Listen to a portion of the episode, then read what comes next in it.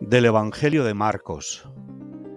En aquel tiempo el Espíritu empujó a Jesús al desierto, y permaneció en el desierto cuarenta días, siendo tentado por Satanás.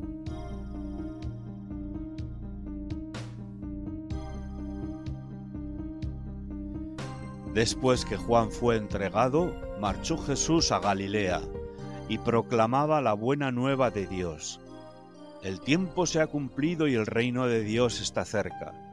Convertíos y creed en la buena nueva. Meditación Ir con Jesús por el camino de la vida y de la muerte para resucitar con Él.